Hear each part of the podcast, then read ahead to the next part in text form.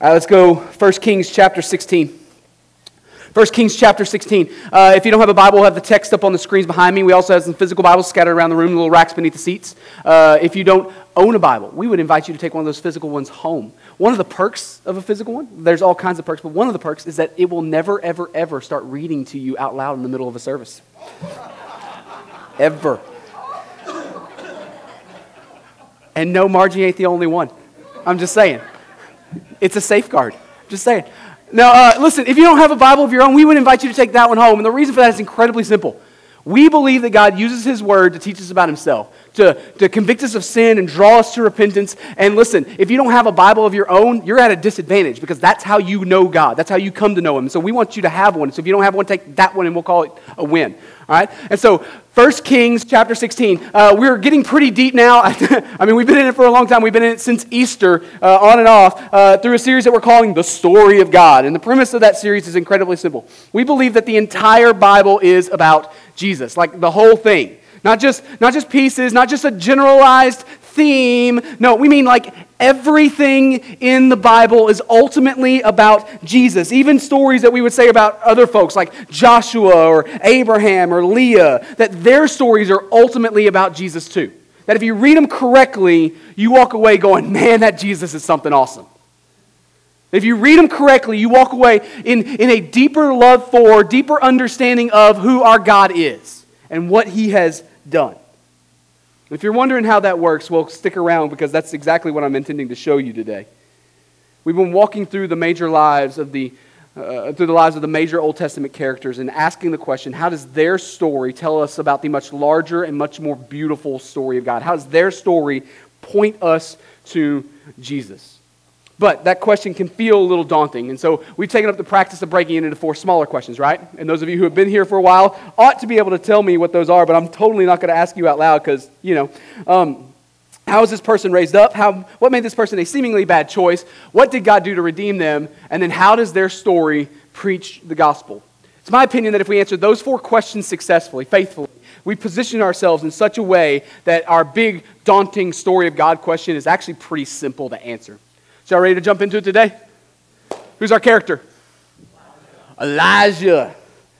It's good. It's a good day to figure out who grew up going to Sunday school. Let's round out his profile. The mighty prophet of God, high risk, high reward, a placeholder. Hmm, interesting. You ready to get into it? How was Elijah raised up? Well, for starters, with incredibly dark circumstances incredibly dark circumstances. 1 Kings chapter 16. Let me set the stage for you. Um, we closed things out last week by talking about Solomon and his son coming after him, Rehoboam. If you remember last week, we said that Rehoboam messes things up right out of the gate. That, that Solomon's sin causes God to say, I'm going to take the kingdom away from your son. I'm not going to take it away from you. I'm going to take it away from your son. And then Rehoboam, literally within the first week or so, does something that causes the 10 northern tribes of the kingdom to split away and form their own nation.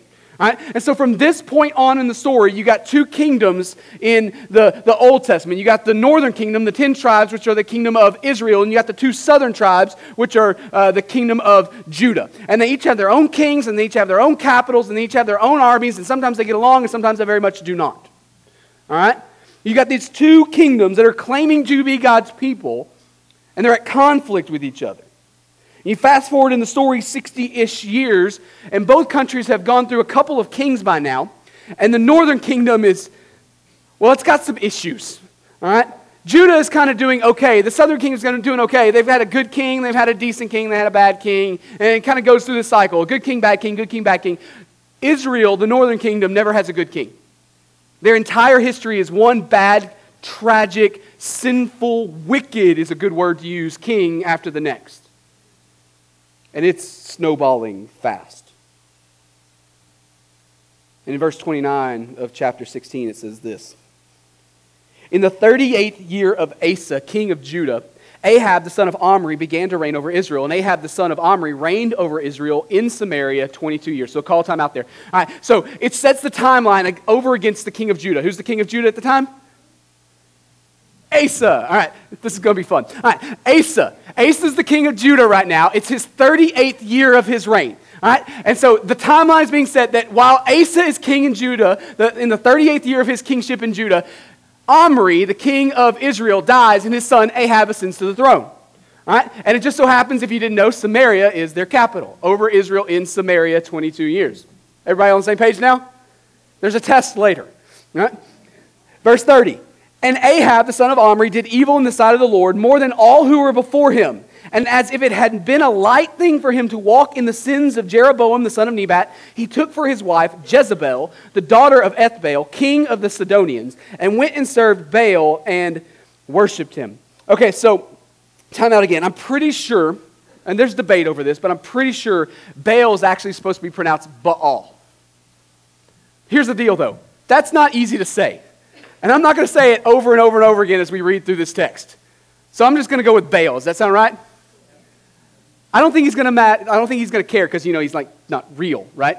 So we're going to call him Baal for our purposes today. I'm not going to do that weird little half swallow thing. Um, but then in verse 32 it says this: He, Ahab, erected an altar for Baal in the house of Baal, which he built in Samaria. And Ahab made an Asherah, that's a, that's a altar to a false god named Asherah. Ahab did more to provoke the Lord, the God of Israel, to anger than all the kings of Israel who were before him. That's a bold claim. 34. In his days, Hiel of Bethel built Jericho. That's something that wasn't supposed to happen if you know your Bible well. He laid its foundations at the cost of Abiram, his firstborn, and set up its gates at the cost of his youngest son, Segub, according to the word of the Lord, which he spoke by Joshua, the son of Nun. So here we see the rise of King Ahab, who the author of 1 Kings describes as someone who did more to provoke the Lord, the God of Israel, to anger than all the kings of Israel who were before him. Things are going really well in Israel right now, right? But if that's not bad enough, the Bible also tells us that he marries a nice little sweet Sidonian girl named Jezebel. And even if you didn't grow up going to church, you are familiar with the name Jezebel, aren't you? Ain't nobody naming their daughter Jezebel anymore. Why? Like, like, aren't there names in our culture that we just don't use anymore because somebody, somewhere along the line somebody ruined it for everybody else? Like, no one's naming their son Judas. Very few people are naming their son Adolf, right? There are names that we don't use anymore because of the connotations they carry. Ain't nobody naming their daughter Jezebel. So, what's so special about her? What has she done to earn this little honor, if you want to call it that? Not only did Jezebel begin systematically murdering all of God's prophets that she can find. In fact, it got bad enough that at one point in the story, we're not going to look at that part, but at, one point in the story, uh, we're told that hundreds of prophets are hidden in caves so that Jezebel can't find them. Not only did she go through and systematically murder, execute all the prophets of God she can find, but in um, give you one story in particular. Uh, in 1 Kings 21, Ahab wants a, a, a, vineyard that's like located right beside the, the palace. And he goes to the guy who owns the vineyard. He says, Hey, sell me your vineyard. And the guy just doesn't want anything to do with it. He's like, I ain't selling you my vineyard. And Ahab, literally, the Bible tells us, goes to his room and pouts. Jezebel sees this and goes, Mm-mm, You're the king.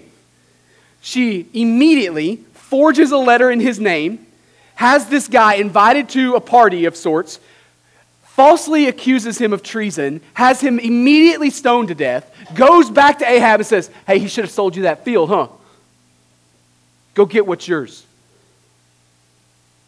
Jezebel's a sweet little lady.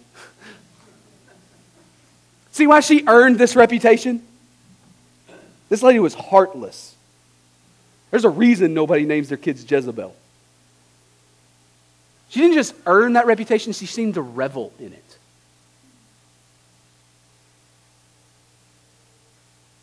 But that's not the only reason that the days were dark. It's not just that the, the people who worshiped God were in danger, it's also that false worship was everywhere. Everywhere. Idolatry was rampant in the days of Ahab, specifically for the false god Baal, that got its start in Sidon, where Jezebel was from. Baal worship was everywhere. Altars are set up everywhere. It's kind of the official religion of the nation of Israel at this moment. So you got the prophets of God hiding in caves, and you've got all these false altars set up. And, and later on in the story, we'll learn that about 850 ish prophets of Baal and Ashtoreth are actually dining at the queen's table. It's a dark, dark day for God's people in Israel. And so God raises up a voice to speak for him a prophet named Elijah. And the second way that Elijah is raised up is with audacious zeal. Flip over to verse or chapter 17.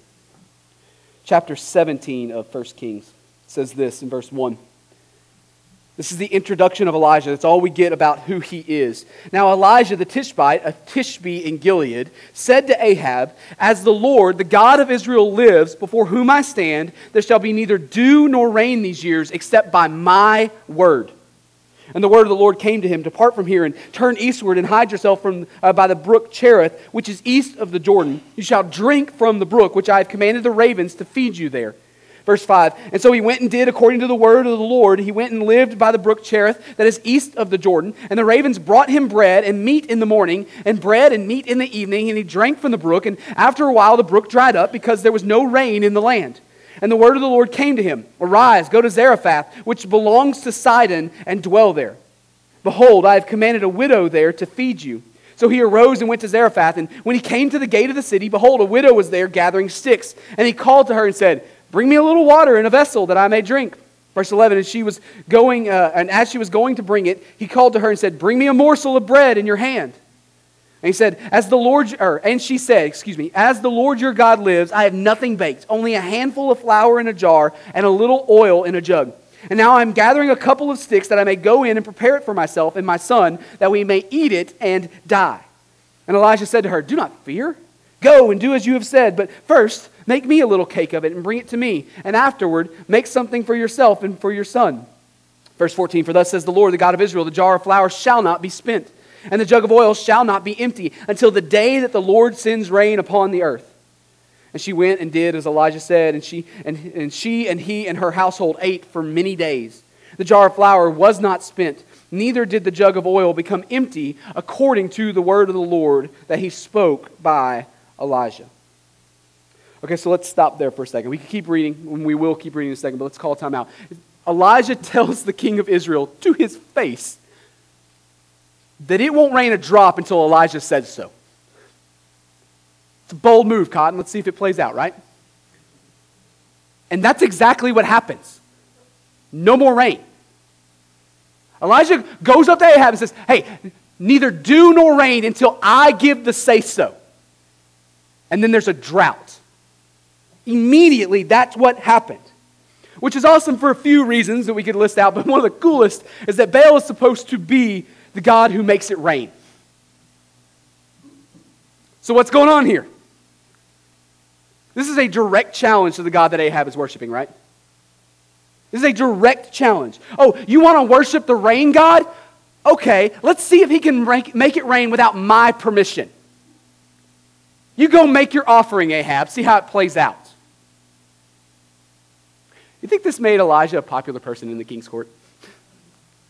You think this made a, Elijah a popular person, person in the eyes of Jezebel? No, and so Elijah goes into hiding. He runs off to the brook, runs off to the wilderness, a wilderness that we're told is actually not very far from where Jezebel grew up, which means that Elijah's kind of hanging out under their nose the whole time. And he's there for months. He gets, he gets food carried to him by the birds. God provides for his needs. And he's there for months. Like, it may be more than a year that he's here. Just camping out by the brook. It's a unique story. But that drought is as massive as God intended it to be. And so eventually that brook dries up too, right? So what does God have him do? He has him go to Zarephath, also in Sidon, to the house of a widow and her son.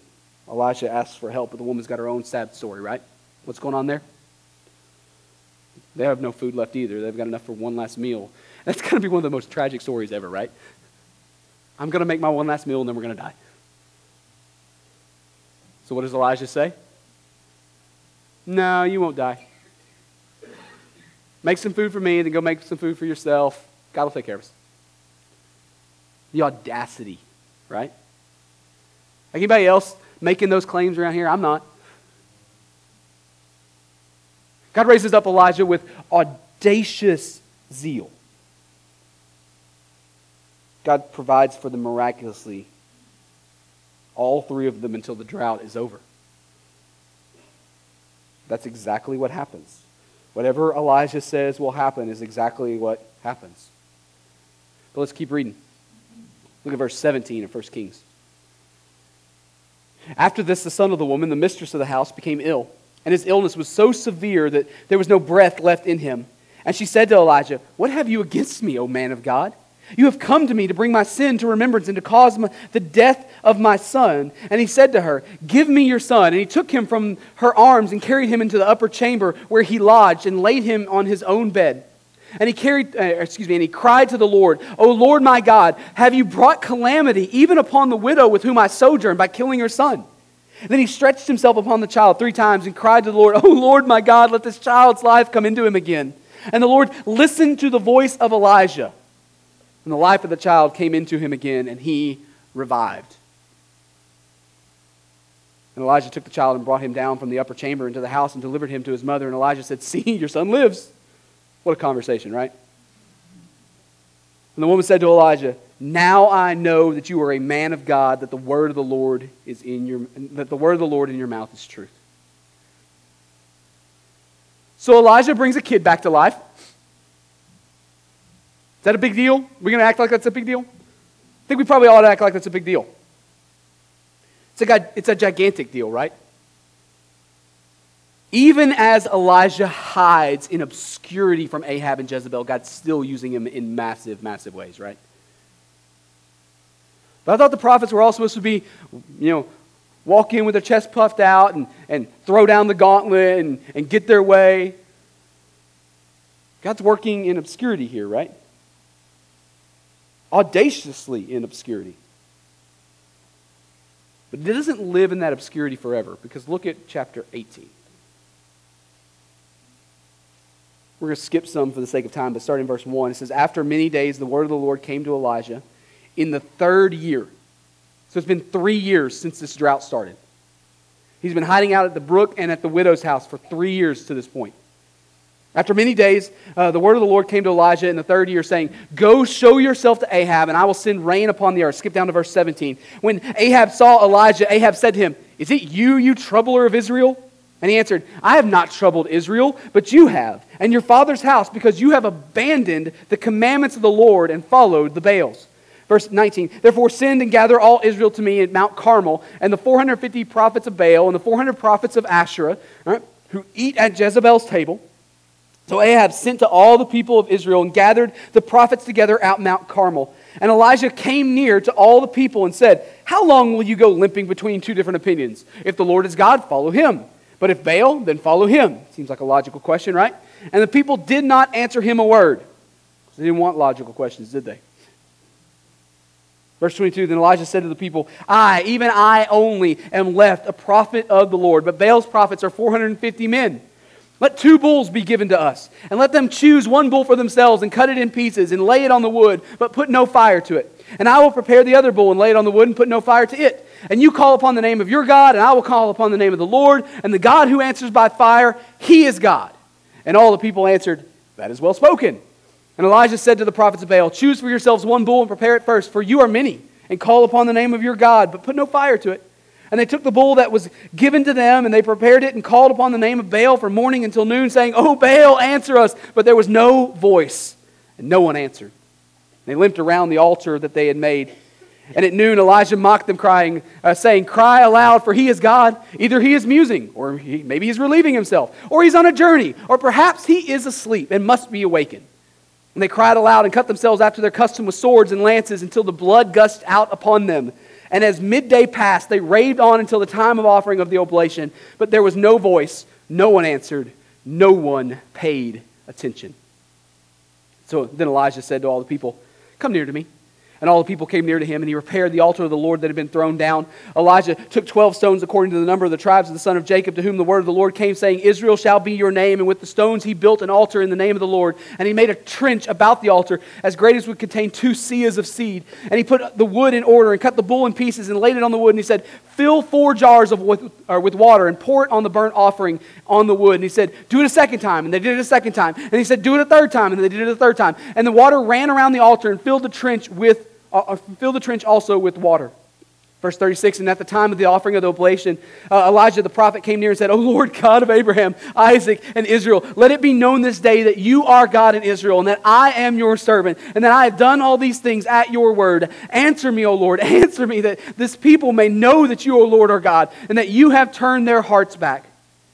Then the fire of the Lord fell and consumed the burnt offering and the wood and the stones and the dust and licked up the water that was in the trench. And when all the people saw it, they fell on their faces and said, The Lord, He is God. The Lord, He is God. And Elijah said to them, Seize the prophets of Baal. Let not one of them escape. And they seized them. And Elijah brought down to the brook Kishon and slaughtered them there. 41 And Elijah said to Ahab, Go up and eat and drink, for there is the sound of a rushing rain.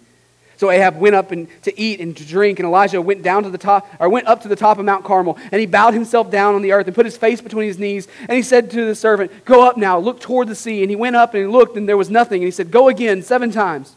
And at the seventh time he said, Behold, a little cloud like a man's hand is rising from the sea. And he said, Go up, say to Ahab, Prepare your chariot and go down, lest the rain stop you.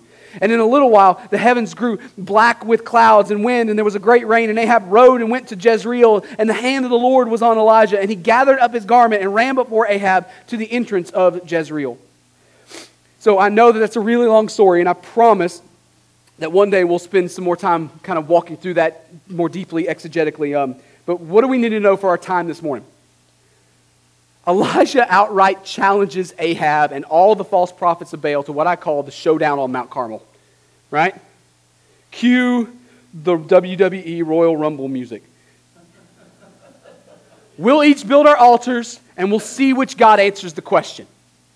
Right? You build your altar, you slaughter your bull, you do your little dance and worship thing, and we'll see which God brings fire down from heaven.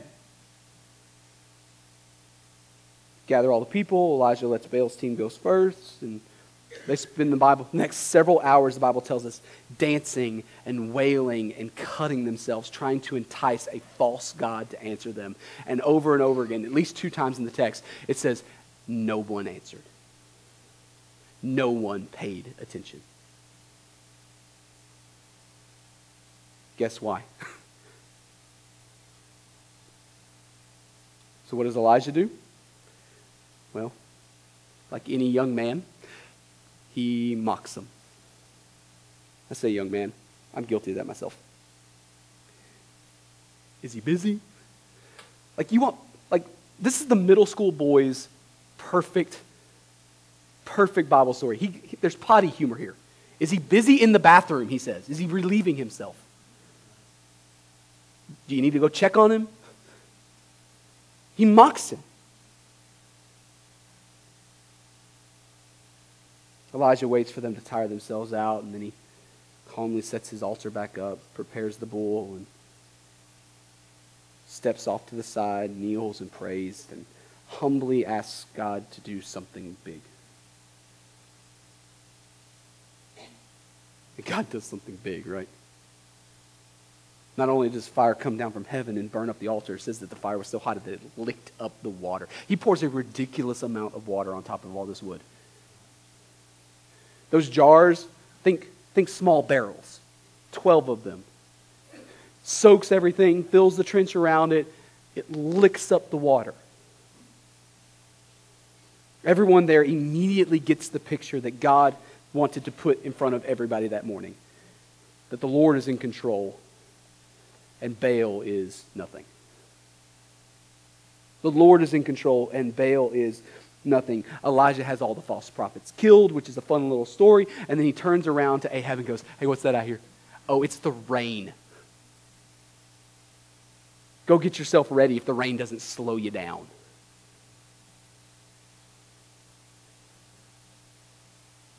And it's because of things like this that Elijah is widely seen as the greatest prophet of the Old Testament. Like, like later on, when Jesus comes onto the scene, everybody's like, Is it Elijah reborn? Elijah is widely seen as the greatest prophet of the Old Testament, and this is the reason why. He had the audacity to look the king of Israel in the eye and say, Oh, oh, oh, no rain until I say so. Guess what? It's time to rain. Elijah is the one making the rules here. He walked in unquestionable power and talked down to kings. But just like last time when Elijah stood up to Ahab, the story ends with Elijah running away. There's audacious zeal, but that story is immediately followed by bottoming out and running off scared. Why? Well, we have another question to answer this morning, right? What made Elijah a seemingly bad choice to be a part of God's great redemption story? What are the red flags that we see in Elijah's heart and life that, that, that warn us of something? And listen, well, well when, you, when you have Elijah, you get some really, really high mountaintops, but you also get some really low valleys. Really low valleys. 1 Kings chapter 19. Look at verse 1. Ahab told Jezebel all that Elijah had done and how he had killed all the prophets with the sword. Then Jezebel sent a messenger to Elijah, saying, So may the gods do to me and more also, if I do not make your life as the life of one of them by this time tomorrow. That's a threat, guys. Verse 3 then he, then he was afraid, and he arose and ran for his life and came to Beersheba, which belongs to Judah, and left his servant there. But he himself went a day's journey into the wilderness and came and sat down under a broom tree. And he asked that he might die, saying, It is enough now, O Lord. Take my life, for I am no better than my father's. And he lay down and slept under a broom tree. And behold, an angel touched him and said, Arise and eat. And he looked, and behold, there was at his head a cake baked on hot stones and a jar of water. And he ate and drank and lay down again. And the angel of the Lord came again a second time and touched him and said, Arise and eat, for the journey is too great for you. And he arose and ate and drank and went in the strength of that food 40 days and 40 nights to Horeb, the mount of God. Okay, so the same guy who performed miracles, right? And talked back to kings and mocked false gods and their followers. That guy is running away scared. I mean, yeah, the threat from Jezebel was real. Yeah, the threat from Jezebel was real, but at this point in the story, Elijah has one example after the next, after the next, after the next of God doing one big thing after the next, after the next, after the next, right? You think he's capable of doing it again? You think God's capable of doing exactly what Elijah needs or requests from him?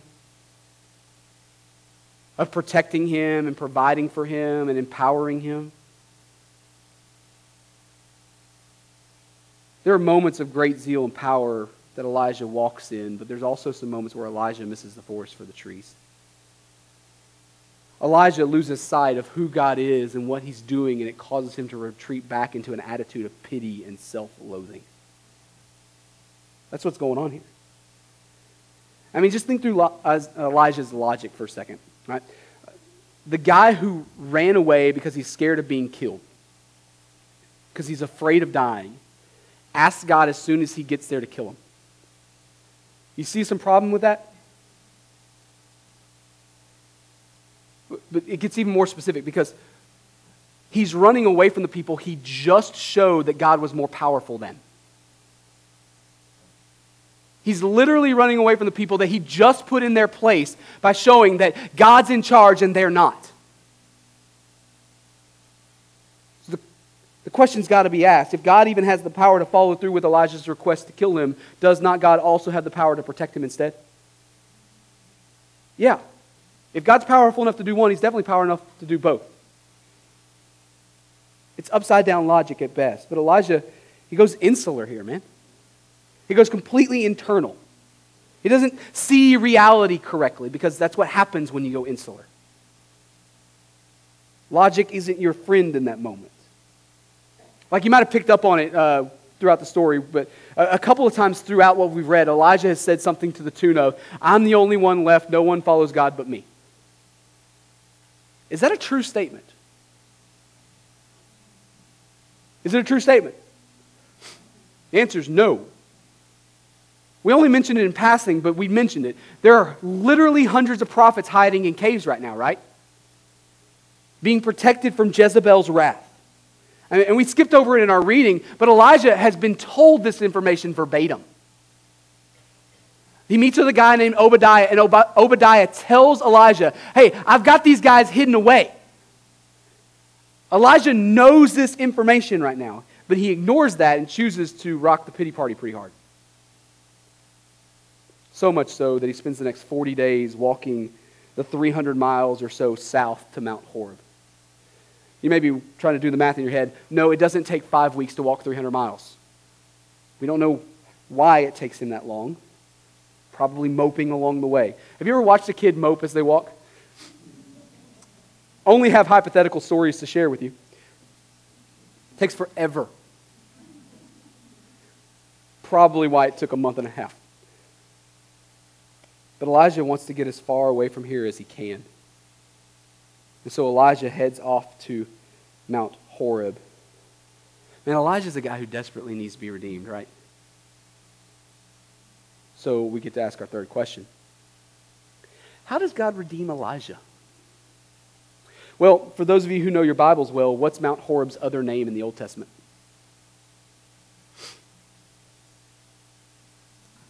What's Mount Horeb's other name? Everybody's scared of being wrong. Sinai. Mount Horeb is the same as Sinai. What happens at Mount Sinai? The Ten Commandments is a really, really good answer, but it's not the best answer because that's not all that happens at Mount Sinai. What else happens at Mount Sinai? Aha. Israel meets their God. The Ten Commandments are given in Exodus chapter 20. Right? Moses is on Mount Sinai in Exodus chapter 20. He's up on top of the mountain. God gives the Ten Commandments. Uh, immediately after that, God also gives a big chunk of the civil law that, that Israel's going to operate in over the next 12 or so chapters. I think that's what it is. All right? And so Moses is on Mount Sinai in the middle of Exodus for a long time. But before either of those two things happen, in Exodus 19, God gathers Israel to the foot of the mountain. This is a, a, people that he's just rescued out of slavery. This is a people he has done one miraculous thing after the next, after the next, after the next to get them out of Egypt and across a desert into this place where they're now standing at the foot of the mountain. And here he tells them that he is going to be their God and they will be his people. He tells them, I will make myself known to you and you will be my treasured possession. He tells them that he loves them and that he's going to bless them and that they will be for him a kingdom of priests and a holy nation. And then he gives them the Ten Commandments to show them how to live as his people and reveal their need for a Savior. Ten Commandments comes after the declaration of, You are mine. This is who I am. Or to steal a line from Henry Blackaby, Israel encounters its God. And that, dear church, is what we call foreshadowing. Let's look at verse 9, 1 Kings 19. There he, Elijah, came to a cave and lodged in it. And behold, the word of the Lord came to him and said to him, What are you doing here, Elijah? He said, I have been very jealous for the Lord, the God of hosts, for the people of Israel have forsaken your covenant, thrown down your altars, and killed your prophets with the sword. And I, even I only, am left. They seek my life to take it away. And he said, Go out and stand on the mount before the Lord. And behold, the Lord passed by, and a great and strong wind tore the mountains and broke in pieces the rocks before the Lord. But the Lord was not in the wind. And after the wind, an earthquake, but the Lord was not in the earthquake. And after the earthquake, a fire, but the Lord was not in the fire. And after the fire, the sound of a low whisper. And when Elijah heard it, he wrapped his face in his cloak and went out and stood at the entrance of the cave. And behold, there came a voice to him and said, What are you doing here, Elijah? He said, I have been very jealous for the Lord, the God of hosts, for the people of Israel have forsaken your covenant, thrown down your altars, and killed the prophets by the sword, and I, even I only am left, and, and they seek my life to take it away. You ever repeated the same thing to God as if he didn't know it? Verse 15, and the Lord said to him, Go return on your way to the wilderness of Damascus, and when you arrive, you shall anoint Hazael to be king over Syria, and Jehu the son of Nimshi you shall anoint to be king over Israel, and Elisha the son of Shaphat of, Abia, of Abel Meholah Sure. And you shall anoint to the prophet in your place. You shall anoint to be prophet in your place. And the one who escapes from the sword of Hazael shall Jehu put to death, and the one who escapes from the sword of Jehu shall Elisha put to death. Yet I will leave 7,000 in Israel, all the knees that have not bowed to Baal, and every mouth that has not kissed him. Okay, so a couple of things. One, how cool is it that God engages Elijah where he's at? God presses in gently here, but he doesn't ignore the problem, right? He engages. What are you doing here? And man, there, there are times in my life where I know exactly how Elijah feels in this moment, right? Can you relate to that? Maybe I'm alone in that. I don't know. There have been seasons in my life where I've gone insular. I've gotten wrapped up in the pity party. I've gotten wrapped up in, in not feeling heard or not feeling valued or not feeling uh, like I've got any company. And by God's grace, I've had folks lean in and go, Stephen, what are you doing? Can you relate to that? Gift from God in that moment. What are you doing? God engages Elijah where he's at. and then Elijah goes on his little rant about being alone again, right? And the only one left. So what does God do? He decides to show him a little piece of himself. He creates these incredibly audacious signs, things that we would normally call acts of God, right? He gives them a windstorm, and then gives them an earthquake, and then he gives them a great fire. And even though God is the author of those things and could just have easily been in those things, this time God isn't in those things. So God follows it up with what the ESV translates as a low whisper. I like the ESV, but I think the translation is a little weak there. The Hebrew is probably more accurately re- described as a hush. It almost carries the idea of a command to be silent. Hush, Elijah, hush. Hush. God was in the whisper. God called Elijah to challenge the prophets of Baal on Mount Carmel. That, that call was audacious. And God did a big thing in the audacious moment. Sometimes, though, God is only in the whisper. Sometimes He's working powerfully in the things that we're overlooking, or maybe even just outright oblivious to. He's working powerfully all the same.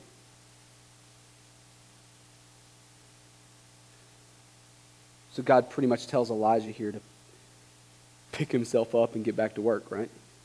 Specifically, he reminds him that there's 7,000 people in Israel who haven't bent the knee yet. So Elijah ain't alone, right? God also tells Elijah to march back where he came from and anoint a few people to do some big things. He's to anoint future kings for Syria and for Israel. And he's also to anoint the prophet that's going to follow him and take the reins after him, a guy, a kid named Elisha complicated. Elijah with a J, Elisha with an SH. He anoints his replacement. Not because Elijah is done. In fact, they're going to work together for a long time, but he's setting the stage for the folks who will come after him. God is at work in the audacious, but he's also at work in things behind the scenes that Elijah knows nothing about. And Elijah needed to see it. Elijah needed to see it. These three guys after him are going to take the next step in snuffing out the false Baal worship in their area.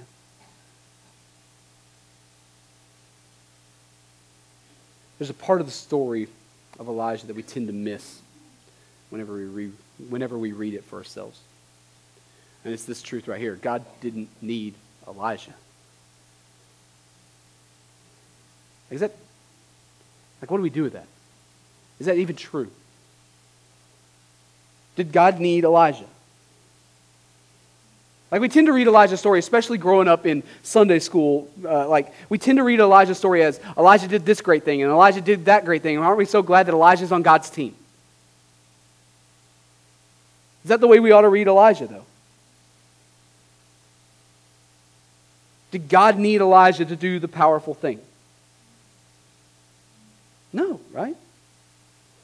God was going to put an end to Ahab and to Jezebel and the false worship of Baal whether Elijah was involved or not. Right? God didn't need Elijah to do it. So the question needs to be asked why would God go to the trouble of using Elijah then? I mean, Elijah's ups are pretty good, but Elijah's downs are pretty low. It, doesn't it save God some time and some frustration just to bypass it altogether? Why does God use Elijah here? It means a lot of trouble for somebody you don't need. And here we get to answer our fourth question for the morning, right? How does Elijah's story preach God's gospel? And the answer, or at least the first answer, is the same exact way ours does. Same way ours does. You don't bring anything to the table either. God doesn't need you any more than he needed Elijah. You may not realize this yet, but you come to the relationship with all kinds of baggage. You think Elijah's is bad? You should see mine. And yet, and yet, dear church, God loves you. And he wants to make himself known to you. And through Jesus' death on the cross and his resurrection from the dead, he covers your sin and your shame and he draws near to you. He engages you and empowers you and emboldens you to do what God has called you to do. We're just like Elijah in this story. But it, listen, it ain't because Elijah was awesome, it's precisely because he's not. Elijah desperately needed God to be near and to do the big thing, and you and I are the same.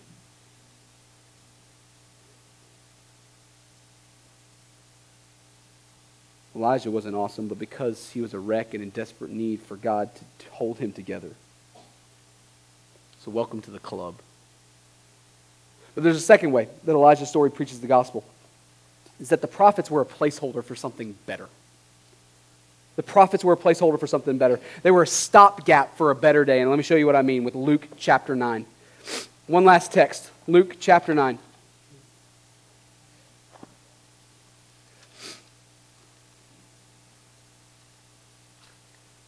Luke chapter 9, pick it up in verse 28.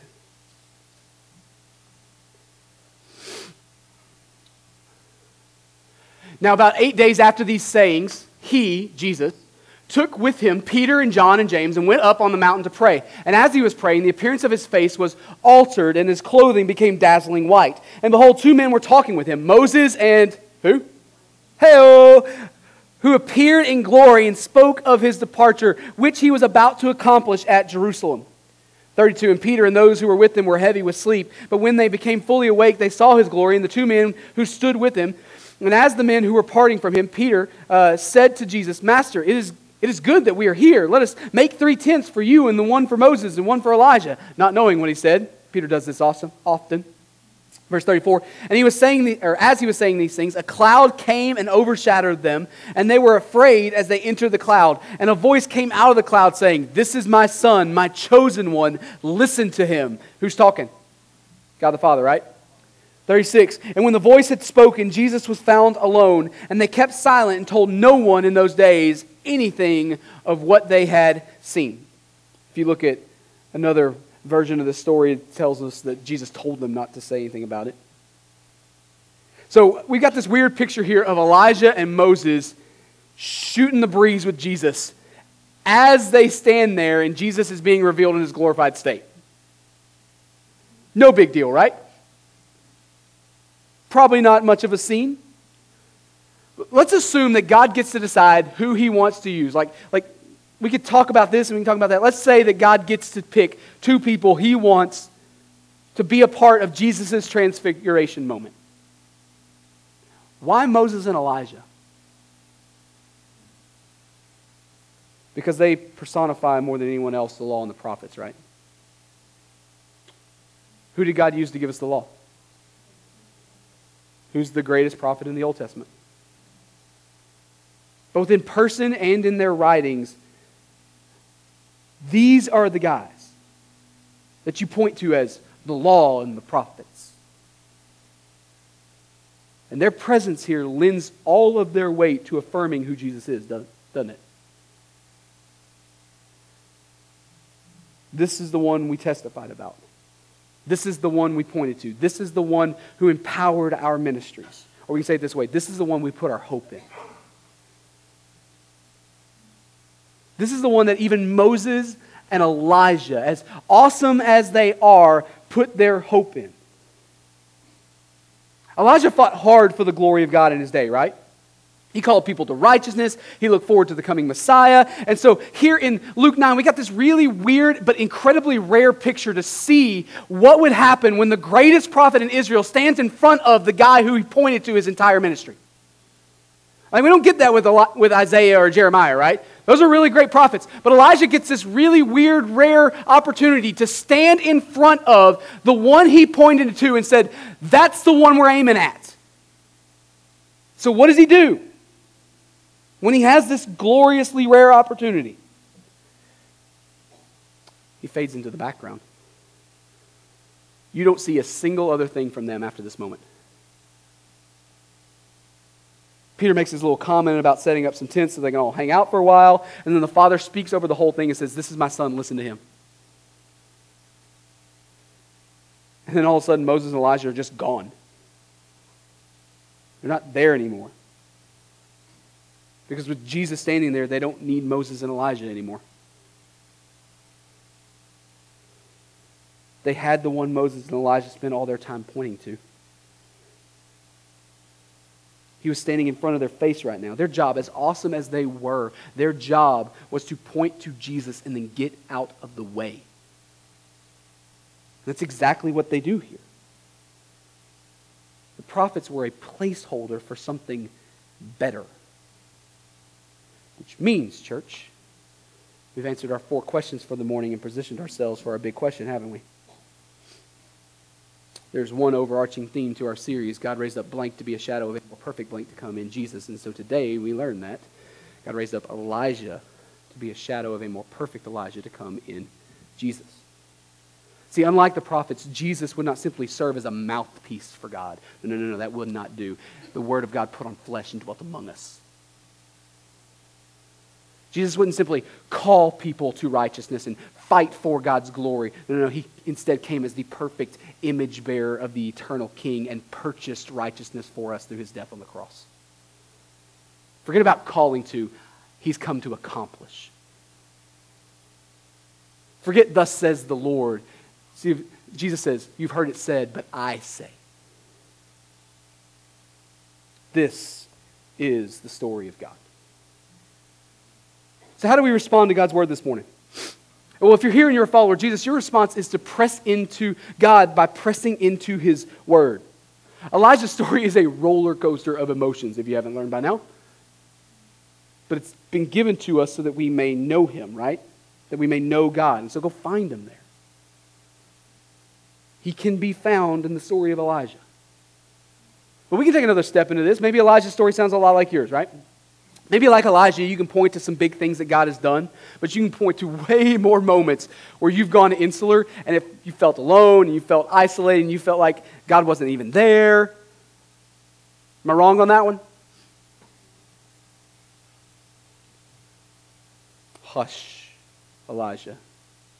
Hush.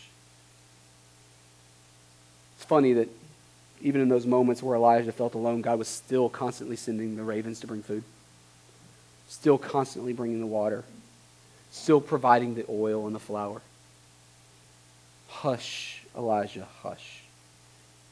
God doesn't always work in the audacious. Sometimes he's working in the whisper that we're oblivious to. Today's a good day to repent and draw near to God.